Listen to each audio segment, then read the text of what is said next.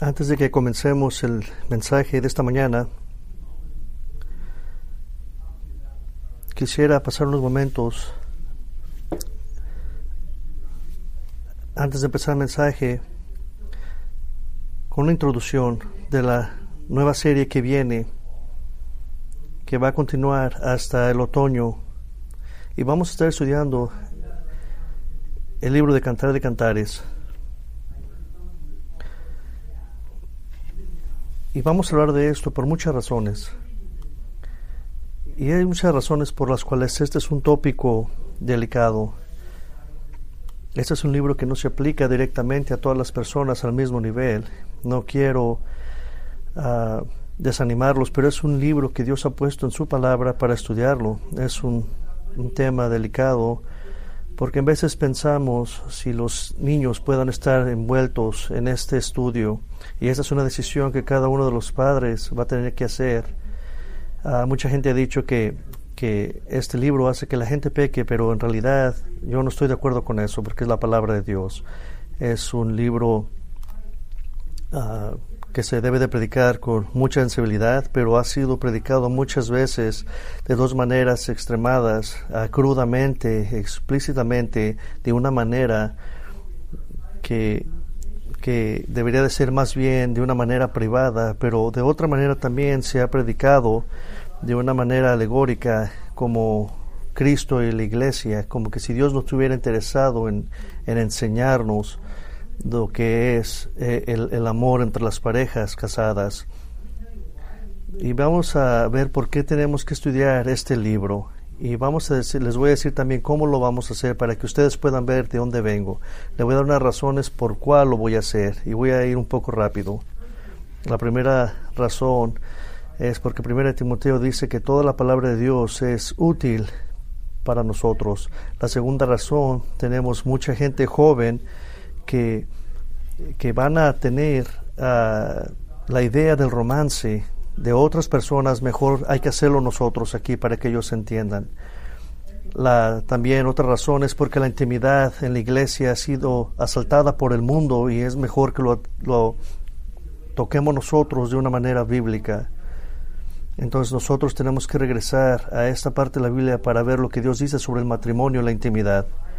También este libro uh, nos permite de un contraste muy hermoso que va de la mano con toda la palabra de Dios.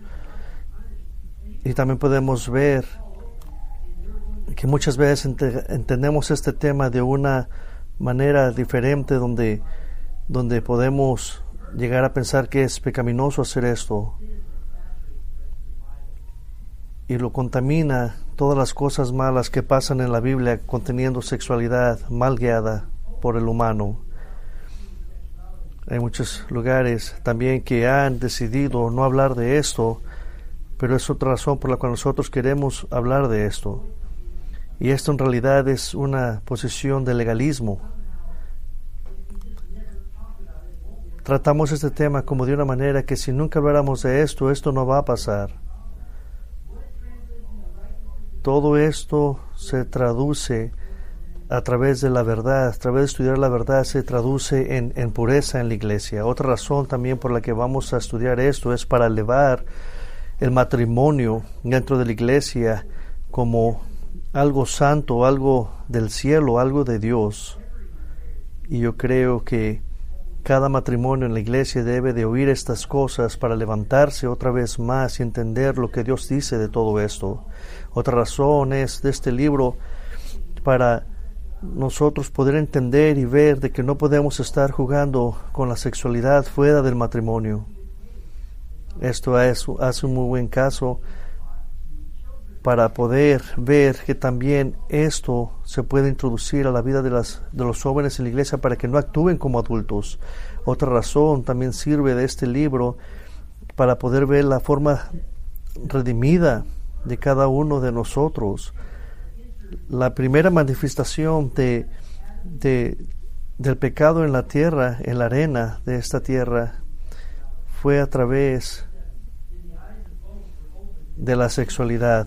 Dice en Génesis 1 que Adán y Eva miraron su desnudez y se asustaron, se sorprendieron.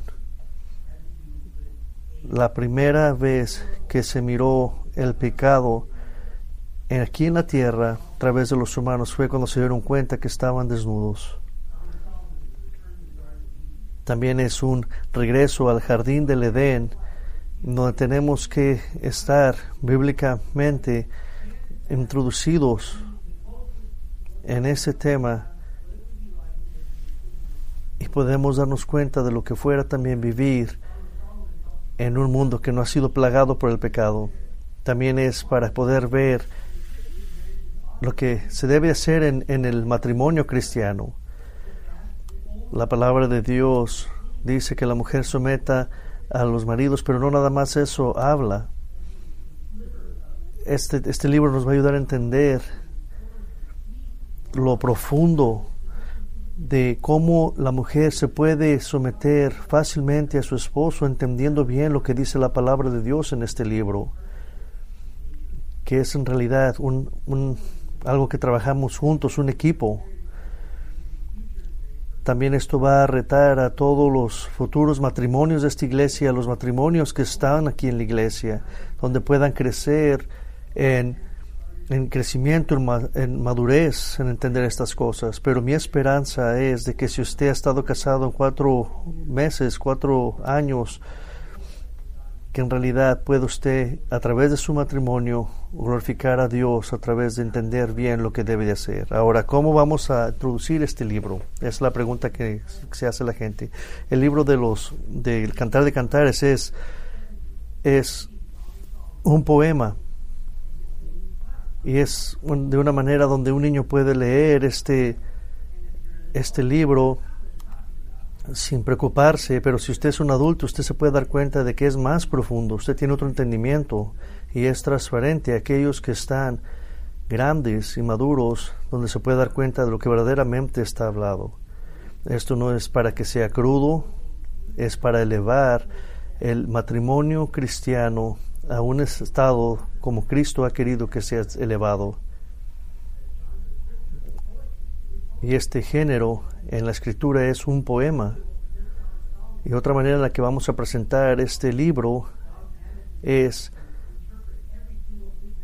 no para que podamos interpretar cada cosa que está en este libro, sino de una manera donde podamos ver lo que nos ayude a nosotros y glorificar a Dios. Muchos comentaristas y muchos predicadores parece ser que hacen su meta en buscar todas las explicaciones de todo lo que este libro habla y nosotros sabemos que habla de la intimidad y de la sexualidad, pero hay muchas cosas que no ocupan en realidad ponerle más de nuestra opinión y más de nuestra manera de pensar y eso hace que muchas veces estos pastores violen el, propósito de este libro. También otro propósito es para que podamos enriquecer la relación dentro del matrimonio. Y eso se disfruta a través de la relación y el amor que han creado dentro del matrimonio. Pero otra de las cosas que vamos a presentar este tema, no vamos a reducirlo, este libro, a pensar como algo que tenga que ver simplemente con la sexualidad, sino también tiene que ver con elevar nuestra teología y nuestro conocimiento de Dios. ¿Y qué pasa cuando esto ocurre? Elevamos nuestra adoración hacia Dios de una manera que a Él le agrada. Este es un poema donde nosotros debemos de entender de que Dios nos ha dado esto como un regalo a través de estudiar las escrituras. La otra pregunta es, ¿qué tal de mis hijos? ¿Los expondré a este tema? Eso es una decisión suya. Esto no hace que la gente peque, es nuestra naturaleza pecaminosa que hace que nosotros pequemos. Es mi ánimo uh, para ustedes, mi oración, que podamos enseñarle a nuestros hijos, los jóvenes, todo esto que está pasando sobre la sexualidad a nuestros jóvenes para que puedan entender este tema y yo creo que si esto lo hiciéramos, el divorcio y el abuso de la sexualidad entre nuestros jóvenes no estuviera siendo abusado. Los estudiantes del seminario estudian sobre esto. En el tiempo de, de los israelitas, el judío leía este libro a sus hijos y les daban a conocer a través de su palabra lo que la palabra de Dios decía a través de este tema. La palabra de Dios está viva, está activa y más cortante que una espada. Una generación después de, de nuestro Señor Jesucristo, un rabí dijo que este libro era muy importante y que era santo y que era de venerarse y respetarse. Y así vamos a, a rimarnos a este libro y enseñar sobre este libro. Y nada más les quiero dar un adelanto de lo que de lo que vamos a estar haciendo las semanas que vienen para que usted pueda tener una decisión que tomar si va a dejar a sus hijos de oír este mensaje o no. Con eso vamos a orar, Señor. Señor, le damos por esta oportunidad de mirar su palabra, de ver cómo quisiera que nosotros corriéramos la iglesia. Y le pedimos, Señor, que usted se agrade de nuestros esfuerzos. En el nombre de Cristo. Amén. Su Biblia debería de estar siendo abierta a primera de Timoteo 3 ya para ahorita. Y vamos a mirando otro pasaje de la Biblia también. Mientras usted busca Primera de Timoteo 3, usted a lo mejor ha notado, a lo mejor no, que nuestro mundo y nuestra nación se está alocando. No sé cómo más ponerlo. Tenemos uh, mandamientos de tomar la vacuna. El gobierno le está diciendo a la gente que lo debe de hacer completamente uh, violando lo que es ser creado a la imagen de Dios. Hace unos meses los doctores simplemente lo recomendaban y ahora las corporaciones y todo el gobierno lo está haciendo a una obligación como cada ciudadano. Y ahora ya es algo como algo moral y no como una decisión y eso es mal. También tenemos otra vez las máscaras, otra vez volviendo de gente que se tiene que poner la máscara y otra vez volvemos a ver que esto es otra vez una violación de nuestros derechos y sabemos que también esto viola porque somos creados a la imagen de Dios. Y también tenemos la teoría crítica de la raza, que se mueven en su autojusticia, su autorredención y actúan de una manera no regenerada y se mueven de una manera donde no consideran lo divino. Y parece ser que se enfocan en que usted debe de ser despertado eh, y, y a causa de ese despertamiento usted se ha despertado la realidad. Pero lo que es más alarmante para mí es cuando la iglesia se empieza a creer estas mentiras, cuando parece ser que dejan que la cultura ajuste lo que debe de hacerse la iglesia. ¿Cuántas veces vamos a caer en esa mentira? La iglesia está cayendo y decayendo en estas ideas de cómo ser innovadora, de cómo ser más contextualización en nuestra iglesia, como si de veras ser mejor que el mundo o igual que el mundo, el Evangelio se va a proclamar mejor. La iglesia no puede estar enfocándose en la cultura, porque en realidad es ahí donde nos metemos en problemas. Y nos metemos en problemas porque la cultura está constantemente queriendo moldear la iglesia. Nosotros no podemos estar con la cultura constantemente cambiando lo que ellos quieren que cambiemos. Nosotros no estamos aquí para darle gusto a la cultura. Y aunque lo quisiéramos hacer, para el tiempo que lo hiciéramos, ya la cultura se movió en otra dirección.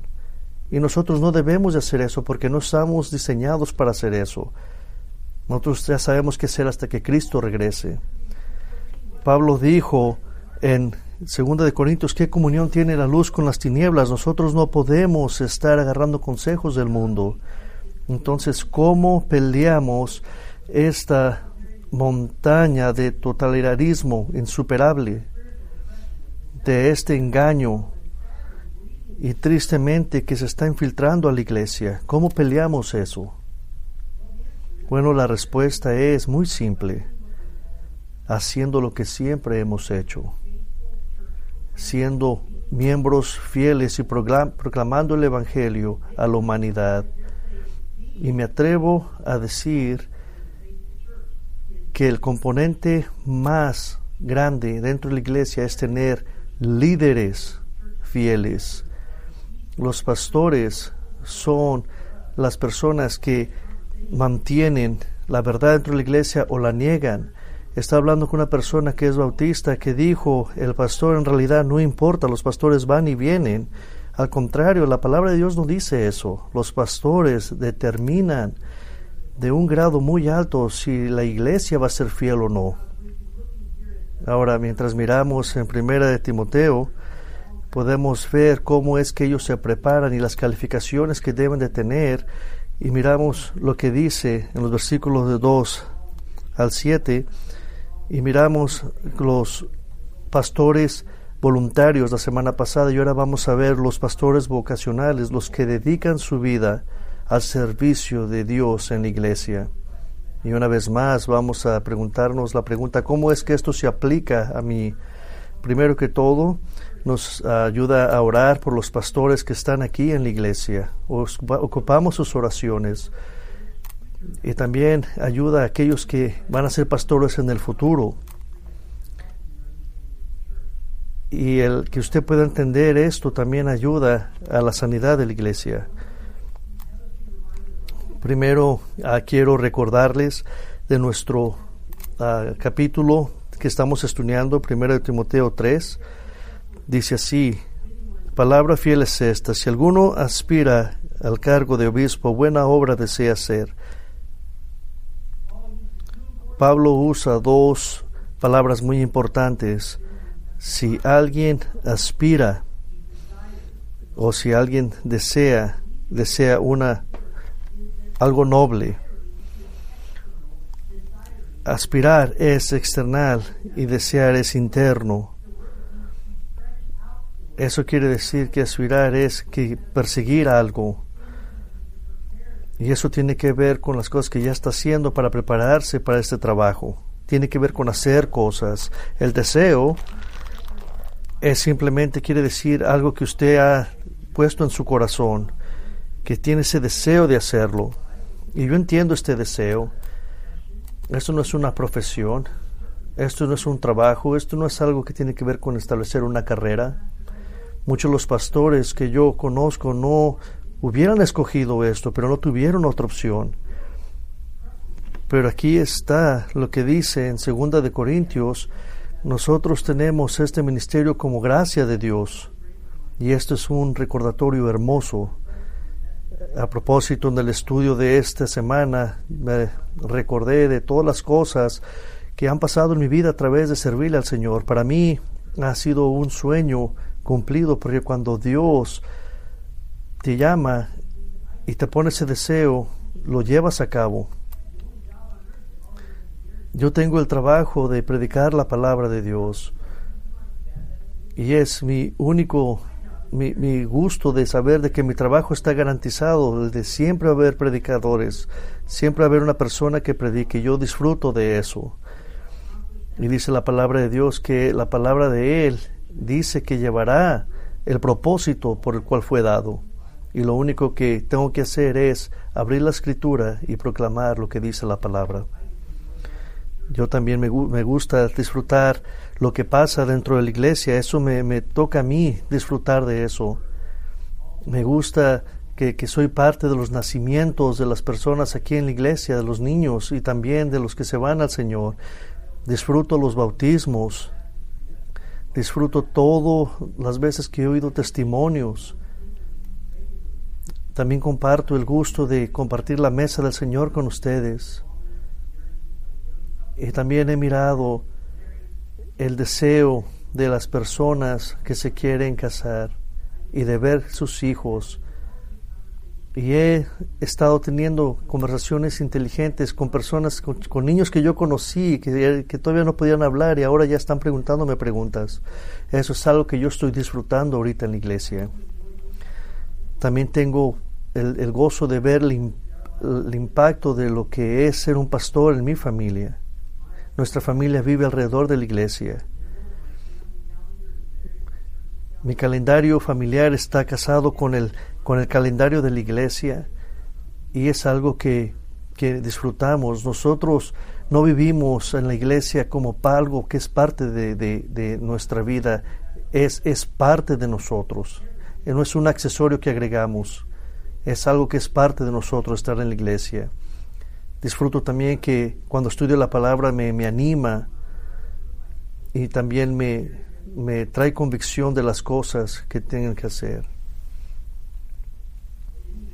Pero cualquier ministro de la palabra de Dios que pasa tiempo entiende el valor de lo que hace la palabra de Dios año tras año que pasa.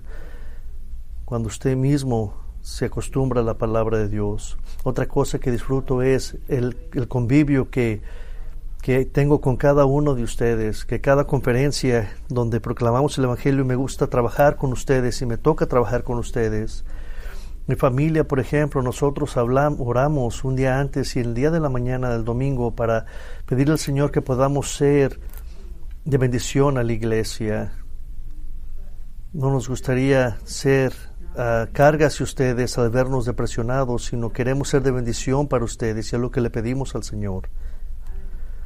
También le doy gracias a nuestros líderes que me impactan. Qué bendición es verdaderamente trabajar con estos hombres que fielmente están sirviéndole al Señor año tras año aquí en la congregación. Estoy movido, estoy motivado y me da mucho gusto y oro por ustedes. Y como Pablo dijo en Filipenses 1, le doy gracias a Dios por cada uno de ustedes.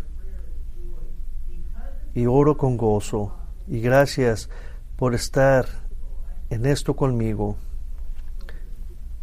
Y me considero una persona muy bendecida a través de hacer esto. Me da mucho gusto ser un pastor vocacional, pero me gustaría compartir con ustedes lo que verdaderamente hay los accesorios que pasan en la vida de aquellos que ministran la palabra, para que puedan ustedes entender lo que pasa dentro de la iglesia cuando servimos. Y vamos a regresar al apóstol Pablo, el pastor, muy buen pastor que fue, y vamos a ir a Colosenses capítulo 1 y vamos a ver del 24 al 29.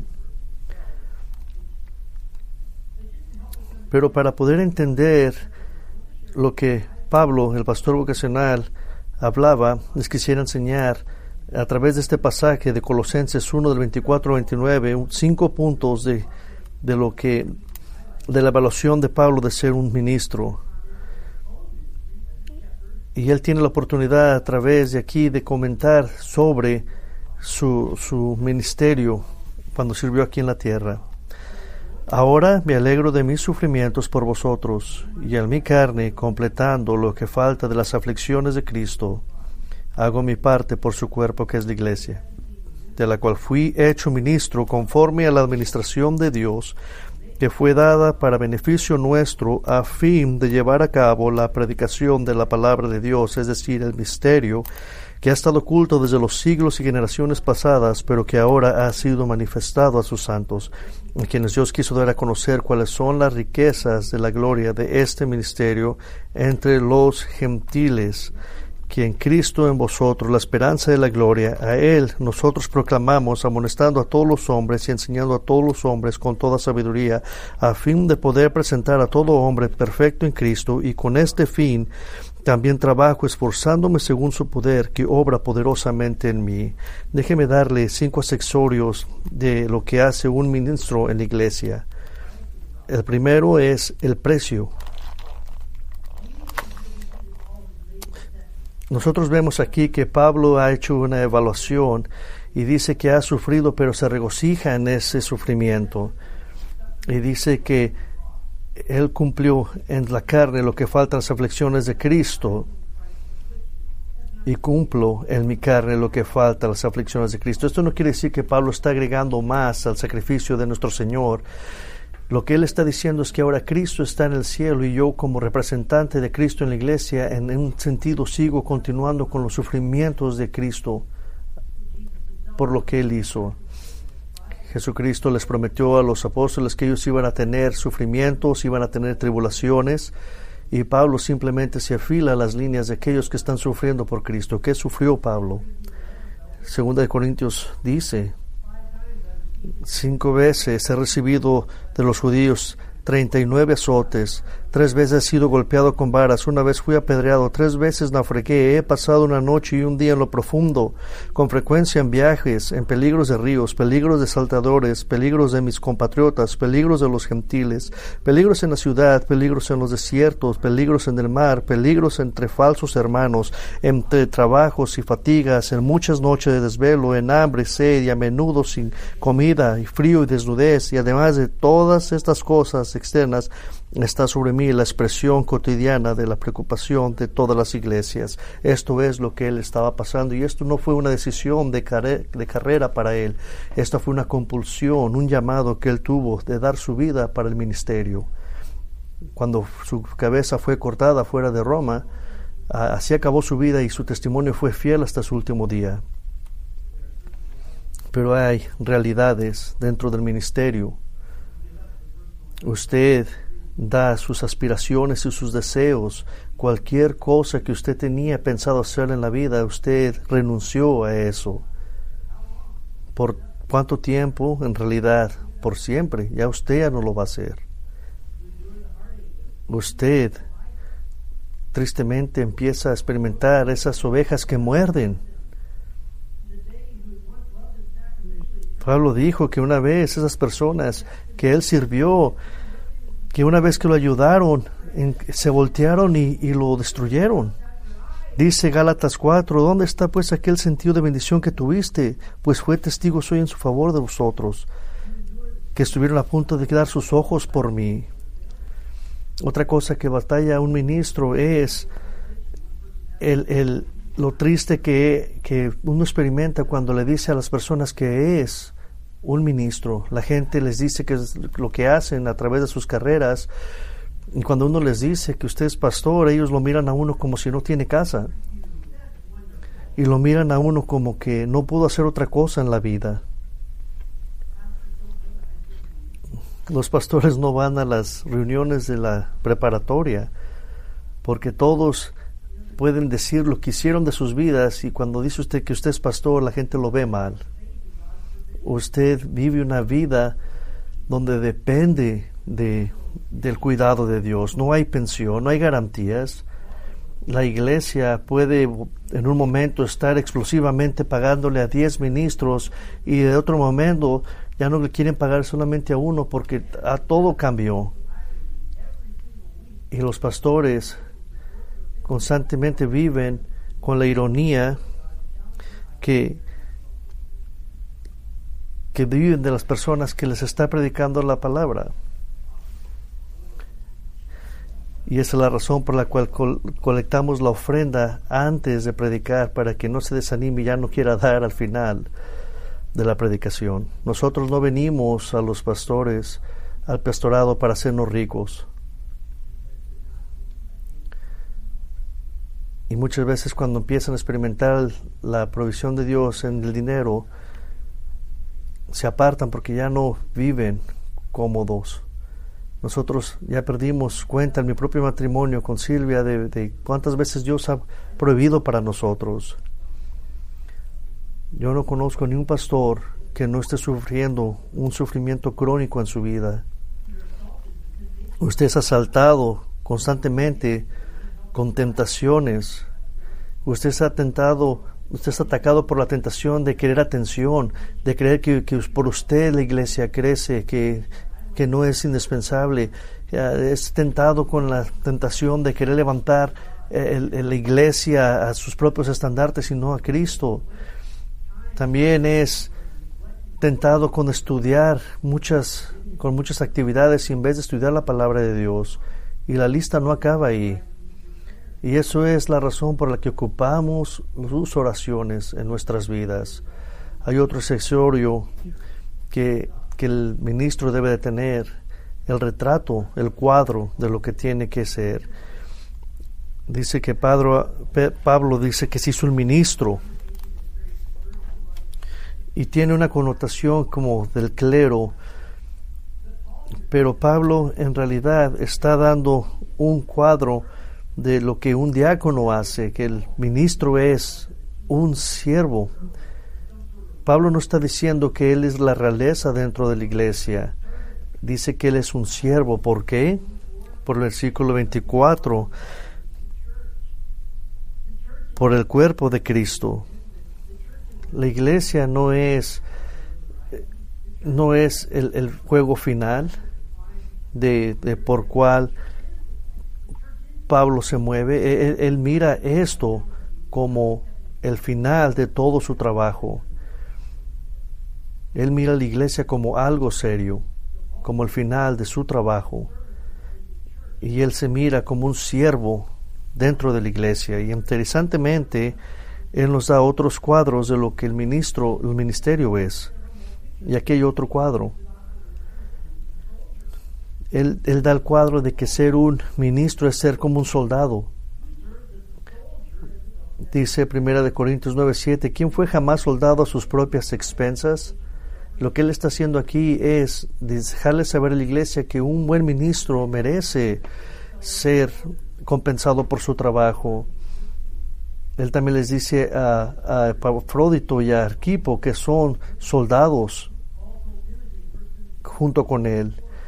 Segunda de Timoteo 2, 3, 4 dice, sufre penalidades conmigo como buen soldado de Cristo Jesús. Ningún soldado en servicio activo se enreda en los negocios de la vida diaria a fin de poder agradar al que lo reclutó como soldado.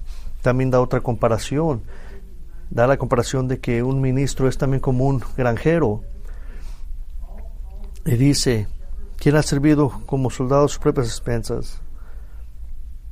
Y da la, la comparación de que es como un granjero el ministro. Y dice la palabra de Dios que el trabajo es mucho y los sembradores son pocos, los trabajadores son pocos. En su parábola del sembrador, Jesucristo dice que la palabra es como un sembrador que está aventando la semilla. Mucha cayó en buena tierra y la otra no cayó en buena tierra. Una dio fruto, otra no. Pablo también nos recuerda que ser un ministro es también ser como un pastor, como uno que aquel que cuida al rebaño, que le da de comer al rebaño.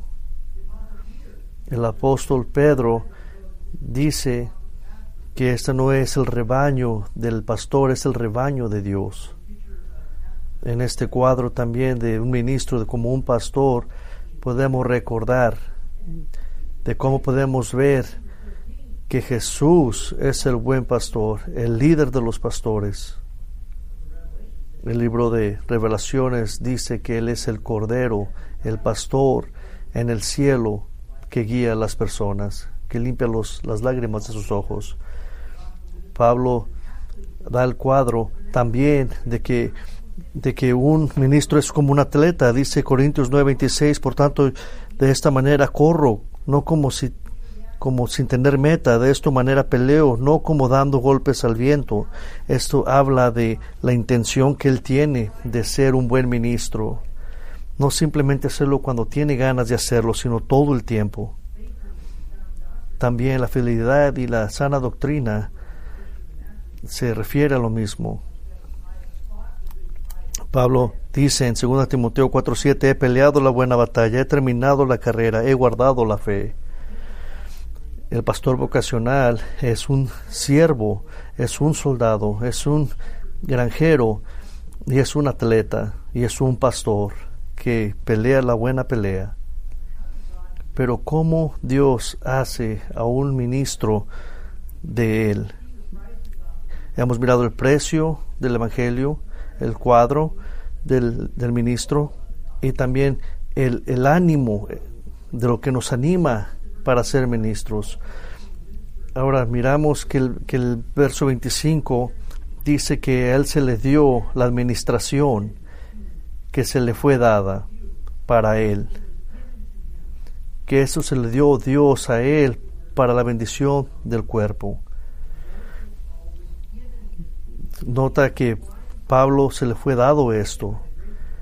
Él fue cegado a través de su camino a Damasco y fue ahí donde Dios le habló para ser representante de Cristo aquí en la tierra.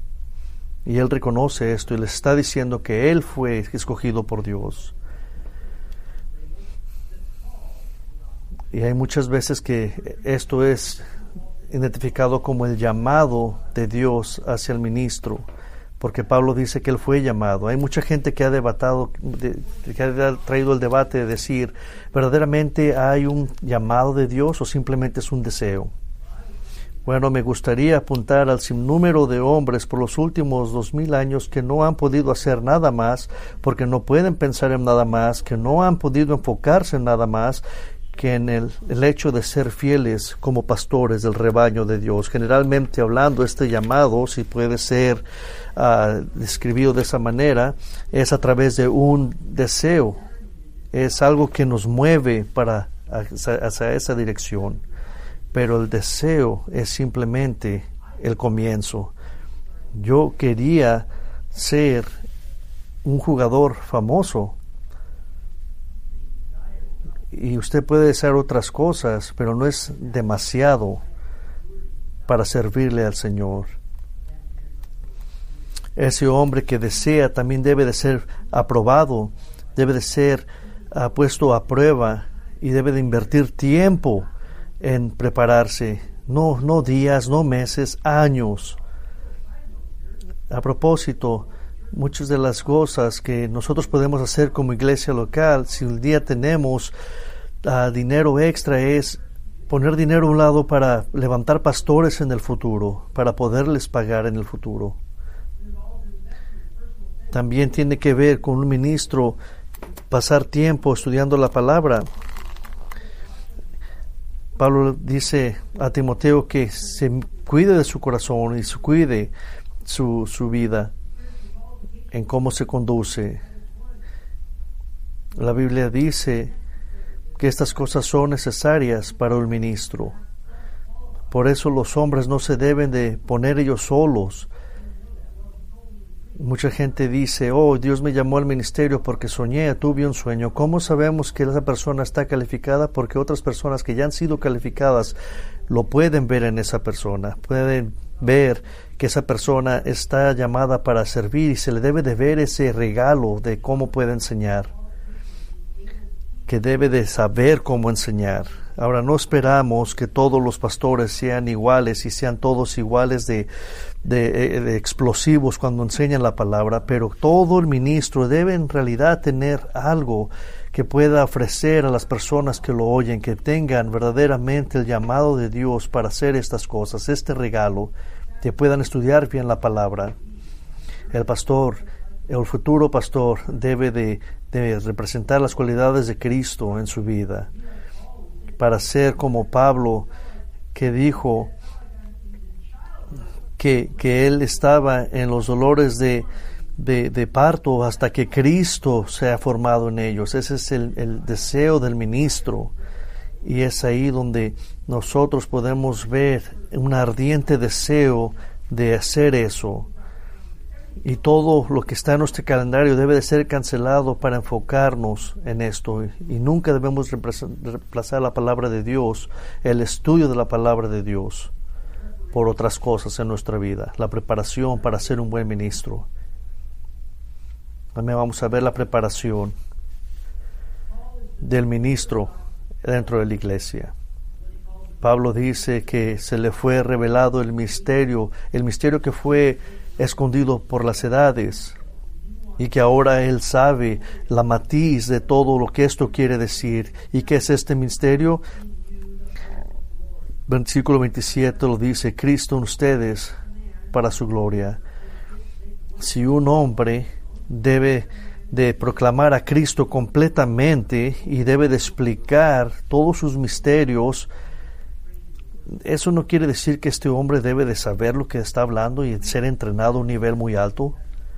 No todos los hombres siguen uh, el mismo el, mismo llamamiento del ministerio hacia el ministerio.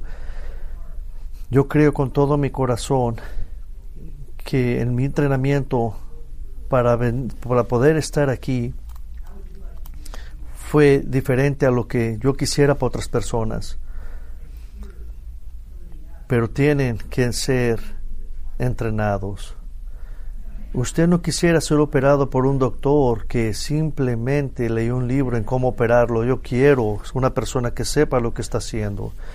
Hablé con una persona hace mucho tiempo que quería ser parte del ministerio, pero no quería tomar ningún sacrificio en entrenarse y gastar su tiempo en, en, en, en, equiparse. He platicado con gente que quiere verdaderamente estudiar la palabra de Dios y no, no quieren estudiar. Muchas veces cuando me han dicho que quieren ser parte del ministerio, que, que no ocupan decir, que no ocupan ser entrenados. Hay mucha gente que me ha dicho, oh, Charles Spurgeon nunca fue al seminario, ¿por qué tendría que ir yo? Y yo siempre les digo, ah, en realidad tú no eres Charles Spurgeon. Mucha gente dice, la Biblia no habla de eso. Los discípulos no fueron. En realidad los discípulos estuvieron con Cristo por tres años, día y noche. Ese es el mejor ministerio, el mejor seminario. Pablo fue enseñado por Gamaliel también. Y tercero, también tenemos un ejemplo en el libro de los Hechos como precedente de por qué es que los ministros deben de equiparse. Fíjese lo que dice Hechos capítulo 19 del 8 al 10. En, Efesios, Pablo abrió una iglesia, una, un lugar para entrenar a las personas en Asia. Pablo estaba en su tercer viaje misionero.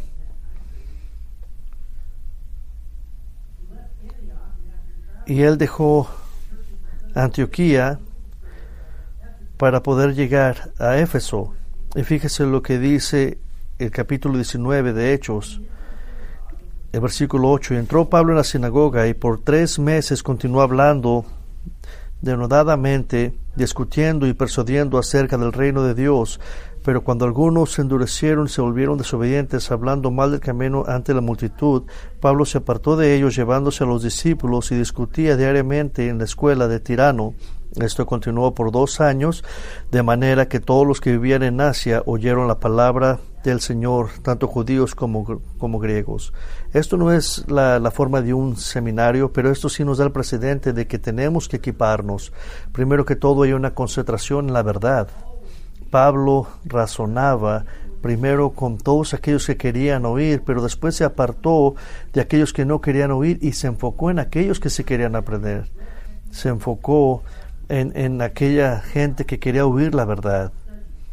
Él no se enfocó en nada más que predicar la verdad y enseñarles la verdad a estas personas. Nosotros no ablandamos el Evangelio para ser aceptados en la cultura. ¿Por qué Pablo se apartó de aquellos que no querían aprender y acercarse a aquellos que querían aprender porque ellos sí querían proclamar la verdad. Y aquí podemos ver un presidente, presidente para ver lo importante que es equiparse dentro de la iglesia. Esto era un, un salón de, del, donde se llamaba el, el, el, salón de tirano y era un lugar simplemente donde, donde era lugar de ocio donde la gente perdía el tiempo.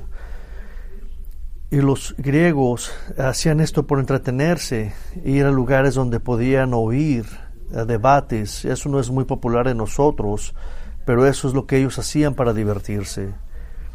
Y dice que Pablo enseñaba desde las 11 de la mañana hasta las 3 de la tarde. ¿Por qué es importante eso? Porque en eso, en ese tiempo, era cuando la gente dormía. Y Pablo usaba este tiempo ah, para predicar la palabra, para enseñar la palabra. ¿Por qué hacían ellos en este tiempo en la cultura? ¿Por qué? Porque era el tiempo donde aprovechaban para descansar mejor, como la cultura en Grecia. Y era el tiempo donde Pablo aprovechaba, el tiempo más caliente del día, para enseñar a las personas que querían aprender. Era un enfoque donde él dedicaba su vida diario por dos años,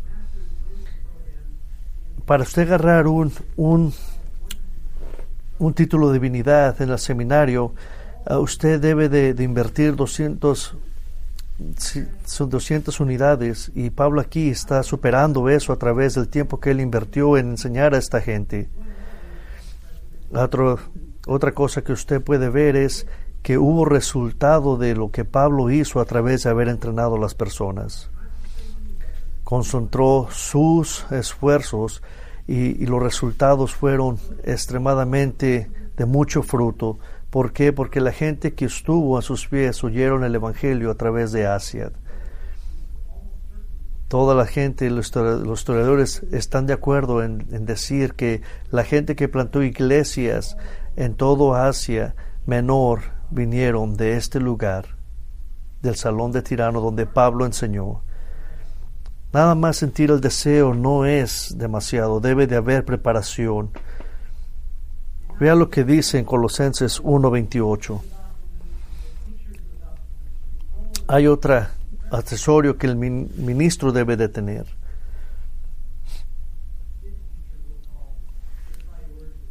Y vamos a ver la prioridad del ministro.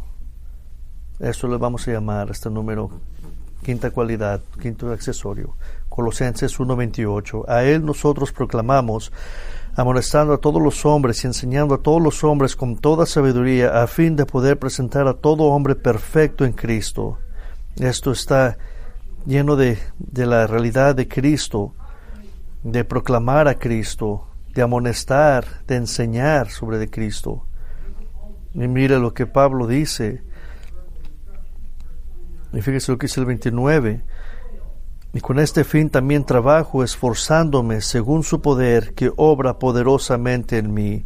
Pablo trabaja y se esfuerza con el poder de Dios, con la prioridad de predicar la palabra de Dios, específicamente en, con lo que nosotros, nosotros lo llamamos predicación expositoria. Y es explicar la palabra de Dios de una manera donde la misma palabra se explica sola tiene aplicaciones para el que escucha, pero eso es la responsabilidad del ministro, predicar la palabra. No simplemente es uno de los, de los puntos que hemos tocado, pero tiene como mayor importancia predicar el, el, Evangelio. Déjeme darle unos puntos porque debe de ser la prioridad del ministro ocasional. Le voy a dar cinco puntos primero por el Evangelio. Pablo le dijo a Jesús, ¿a quién iremos a predicar? Solo usted tiene palabras de vida. Pablo recuerda en Romanos que la palabra de Dios viene por oír la palabra. Qué trabajo de veras del ministro de, predicar la palabra y de no enfocarse en todas las cosas que usted tiene en su vida para hacerlo sentir bien, sino proclamarlo con la palabra. Muchas veces quedamos en el juego que el ministro debe de estar constantemente buscándolo lo que usted quiere oír. Pero la palabra de Dios lo entiende usted. Y la palabra de Dios es la que hace el trabajo en la vida del que escucha. La necesidad número uno para aquel que se está perdido es oír el Evangelio. Ahora unos de ustedes podrán estar sorprendidos que la necesidad más grande de aquellos que no conocen a Cristo es oír el Evangelio. Pablo les dijo en Romanos 1.5, dice que yo estoy ansioso de predicar el Evangelio aún aquellos que están en Roma. ¿Qué quiere decir esto? Pablo está diciendo, puede usted mirar la cruz constantemente, usted puede recordar a Cristo, el sacrificio de Él, el ese, esa furia de Dios que iba a ser caída en nosotros, cayó en nuestro Señor Jesucristo. En realidad usted podrá decir que el Evangelio no es relevante para usted, el Evangelio es lo que debería de llenar nuestras vidas constantemente. ¿Qué tal para aquel que no conoce la palabra? Hay muchas veces que me da tristeza cuando oigo que el pastor está más enfocado, en hacer que la gente se sienta bien en vez de estar negociando con ellos a través de la palabra que se tienen que arrepentir. Mateo 4:17 dice que en ese tiempo Jesús decía arrepiéntanse. Mateo 11:20 decía que, que se arrepintieran también. Marcos 6:12 Jesús predicaba a aquellas personas que ocupaban oír la palabra de Dios para que se arrepintieran. En Lucas 5:32 dice, no he venido a llamar a los justos, sino a pecadores al arrepentimiento. Lucas 13:5 dice, os digo que no al contrario, si no os arrepentéis, todos perecerás. Lucas dice que va a haber gozo en el cielo por aquellos que se arrepienten. Nosotros queremos que la gente que no ha conocido al Señor conozca a Cristo. Nosotros queremos que sientan, que se sientan contentos de estar aquí con nosotros, pero no quiero que se sientan bien estar en la iglesia. Quiero que sientan convicción de su pecado y que conozcan a Cristo. Hay otra componente, otra palabra que compone lo que debemos hacer es el poder. Dice que su poder divino ha concedido todo cuanto concierne la vida y la, piedad mediante el verdadero conocimiento de aquel que nos llamó por su gloria y excelencia. Segunda de Pedro 1.3 dice esto. Las escrituras no se ponen relevantes con la cultura. Es siempre chistoso para mí ver cómo, cómo hay pastores que, que como se visten se van a relacionar con la iglesia. Eso nunca trabaja. No hay nada lo que usted se pueda poner y hacer. No hay un estilo de pelo, no hay nada que pueda hacer que usted en su manera de verse reemplace la palabra de Dios. Dios no quiere un predicador que se identifique con usted en cómo se siente. Es Dios ocupa un predicador que predique la palabra. Es la palabra la que, la que rompe los corazones. El pastor no debe de estar satisfaciendo las necesidades de cada persona que viene a la iglesia. Yo no lo puedo satisfacer usted. Dios no es el único que puede hacer eso. En detalle nos enseña en su palabra, en las profundidades de su palabra, en las alturas de su palabra. Él es el que hace eso. Cada vez que predicamos debemos de ser poderosos en la proclamación del Evangelio. Cada vez que miramos estas personas que buscan eh, ser sensibles con las personas a través de otras cosas que hacen, fallan. Es una idiotez, no tiene sentido. Hay poder en la palabra de Dios y debemos entender eso. Escuche, la palabra de Dios es como un carro de lujo que simplemente se sube y disfruta ese raite. Pues así de poderosa es la palabra de Dios. También tenemos la certeza, esa es la segunda palabra tópica. Salmo 119, 105 dice, Lámpara es a mis pies tu palabra y luz para mi camino. Salmo 119, 130 dice, La exposición de tus palabras imparte luz de entendimiento a los sencillos. Me gusta esta palabra, el desarrollo de tu palabra quiere decir una palabra hebrea que dice que algo se suelta. Es como soltar la palabra. La palabra de Dios es universal, transcede tiempo, cultura, geografía, presenta verdad, que usted puede apostarle su eternidad en eso. Nosotros sabemos lo que la Biblia dice porque la estudiamos y está llena de claridad, está llena de, de sabiduría, de exactitud la palabra tiene mucha, mucho detalle que describe a Dios, el carácter de Dios. En la Biblia usted puede encontrar todo lo que la gente no puede explicar. ¿Quién es Dios? ¿Qué es lo que Dios requiere de las personas? ¿Cuáles son las respuestas de, al pecado? ¿Por qué hay tanta destrucción en el mundo? ¿Por qué el pecado, por qué el pecador sobresale? Todas esas preguntas están en la palabra de Dios. ¿Cuál es el futuro mío de Dios? ¿Cuál es mi futuro si no estoy con Cristo? Todo esto lo contesta la palabra de Dios. Porque usted tiene la palabra de Dios, usted puede ver esto y puede tener seguridad. Eso es la razón por la cual cristianos podemos enfrentar cualquier cosa en la vida con gusto. Yo he conocido literalmente cristianos y personas que recibieron malas noticias y las abrazaron con, con, gusto y con confianza porque saben de su futuro. Dios es santo, es justo, lleno de gracia, amable, todo lo sabe, todopoderoso, lleno de sabiduría, todo suficiente. La Biblia presenta a Dios de una manera que sacia y apaga nuestra sed. La palabra de Dios nos debería de llenar constantemente a través de, de llenarnos de gozo. Hace varias décadas atrás se hubo un movimiento que te enseñaba que nosotros nunca íbamos a, a, llegar al entendimiento de la palabra. Eso ya, muy, muy bueno. ¿Y dónde está esa iglesia ahorita? Se fue. Esos hombres que proclamaban no eran parte de la iglesia. ¿Dónde están esas congregaciones? Se acabaron. Que en realidad nunca pudieron entender la palabra de Dios. Usted ocupa respuestas a través de la Biblia. Y cada vez que usted escucha la palabra de Dios, usted sacia su, su, sed que tiene de la palabra de Dios. Déjele doy otra palabra clave cuando viene a la exposición de la palabra. ¿Por qué? Porque nos parecemos más a Cristo. Juan 17, 17 dice, santificados en la verdad, tu palabra es verdad lo que nosotros ocupamos para crecer en nuestro Señor está puesta en nuestras manos a través de la palabra. Fíjese lo que dice Pedro, primera de Pedro 2, del 1 al 2, de lo que debemos de saber y entender, de cómo crecer espiritualmente y cómo estas cosas se conectan y que hacen que deseemos la palabra.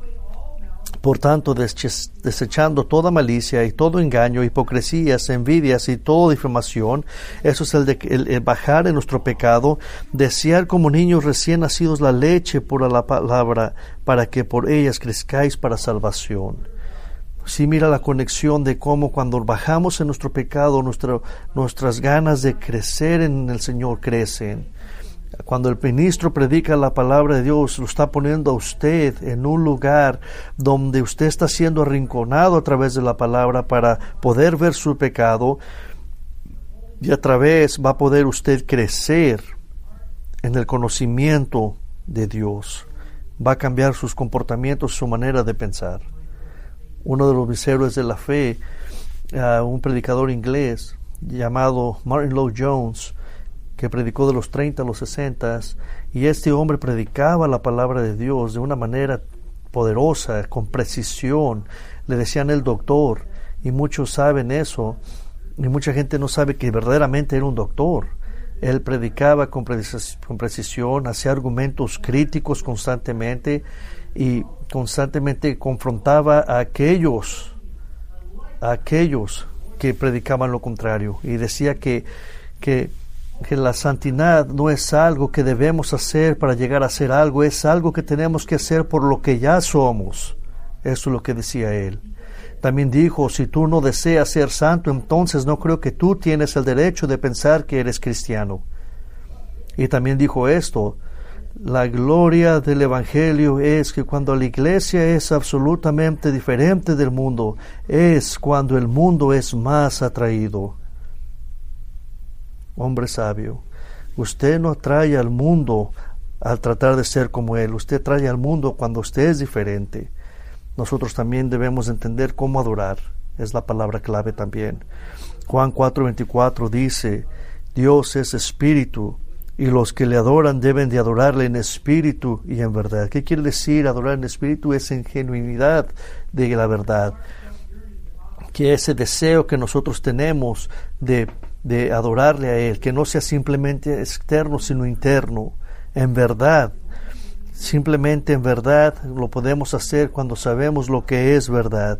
Lo menos que usted conoce de Dios, lo más, lo más mediocre que su adoración va a ser hacia Dios. Deje decirle algo. Constantemente en nuestra cultura, nosotros ah, estamos peleando constantemente con, con, lo que peleamos, con la cultura de darle a la gente e, eso de que la gente está buscando cómo agradarle a ellos.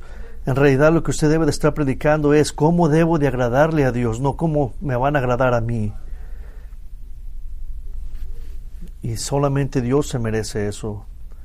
Póngalo de esta manera. La iglesia, simplemente la iglesia va a experimentar el crecimiento de, a solo a la medida de cómo entienden la palabra de Dios. Yo crecí en la escuela dominical y de todo el tiempo que estuve ahí aprendí dos canciones. eh, escuché la canción que Cristo me ama, pero escuché otra canción que aprendí que decía profundo y ancho. Y decía que era ancho y angosto, profundo. Nosotros tenemos que entender que esa fuente de esa canción tiene que ver con la sangre de nuestro Señor Jesucristo y que esa, esa fuente está profunda y está ancha, igual que el perdón que nuestro Señor Jesucristo. Y nosotros no podemos correr de esa realidad. La verdad y la adoración verdadera está enterrada en la verdadera verdad divina. Y constantemente nosotros al oír la palabra de Dios y al escuchar estos himnos saturados con la palabra de Dios, nosotros podemos llegar a esa fuente que está honda y ancha en nuestras vidas.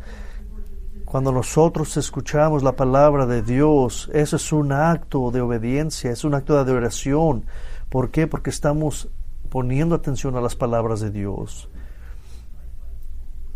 Y todas estas palabras claves nos enseñan que cómo podemos proclamar la palabra de Dios. ¿Qué debe de hacer usted con todo esto?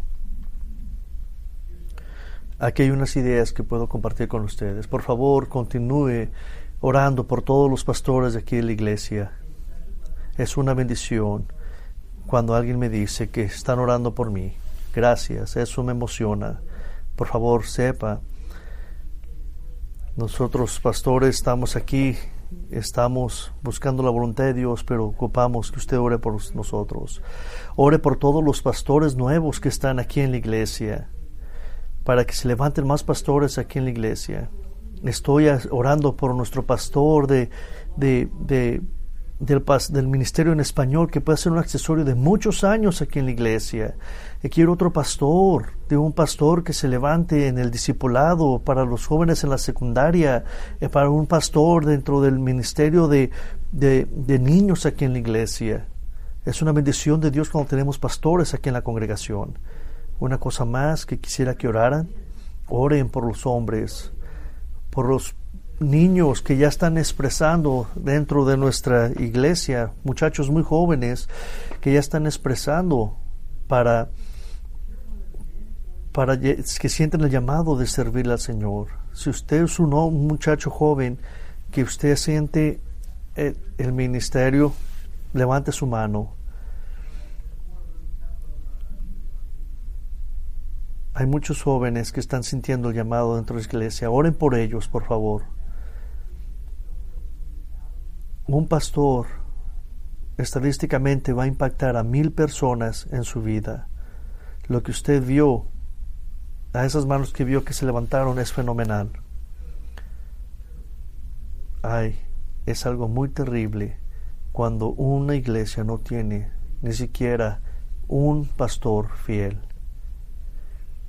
Es hermoso ver pastores dentro de la iglesia que están sintiendo el llamado. Hay que orar.